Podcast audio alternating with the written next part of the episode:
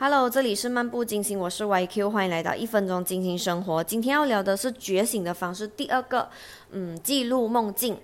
不知道大家是不是有做梦的人哦？察觉自己做梦的人，因为我自己的话，我的确是还挺多梦的。因为我每次就会觉得，诶，有梦，但有时候可能也不完全记得梦了什么东西，会很模糊。但是我是觉得我是一个还挺多梦的，但是不影响我的睡眠品质。我睡醒过后还是觉得，嗯，美好的一天，所以我不会觉得这个有影响。所以不要觉得做梦让你的睡眠品质降低，其实梦是我们现实生。生活，我们的思维的反应，它是我们的潜意识，所以不要觉得这个东西是不好的。嗯，我会记录我做的梦，我会把一本小笔记放在我的枕头旁边，就是醒来的时候三五分钟内就去回想，然后去记下来。但是我不是天天都做，就是稍微的去记录，有记得我就记录，因为做梦这个东西，你。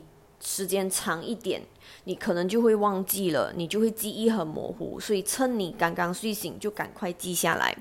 然后我记下来，我也没有说要去寻找为什么会做这个梦的原因等等，我只是记录一个 data，可能以后我会用到等等也说不定。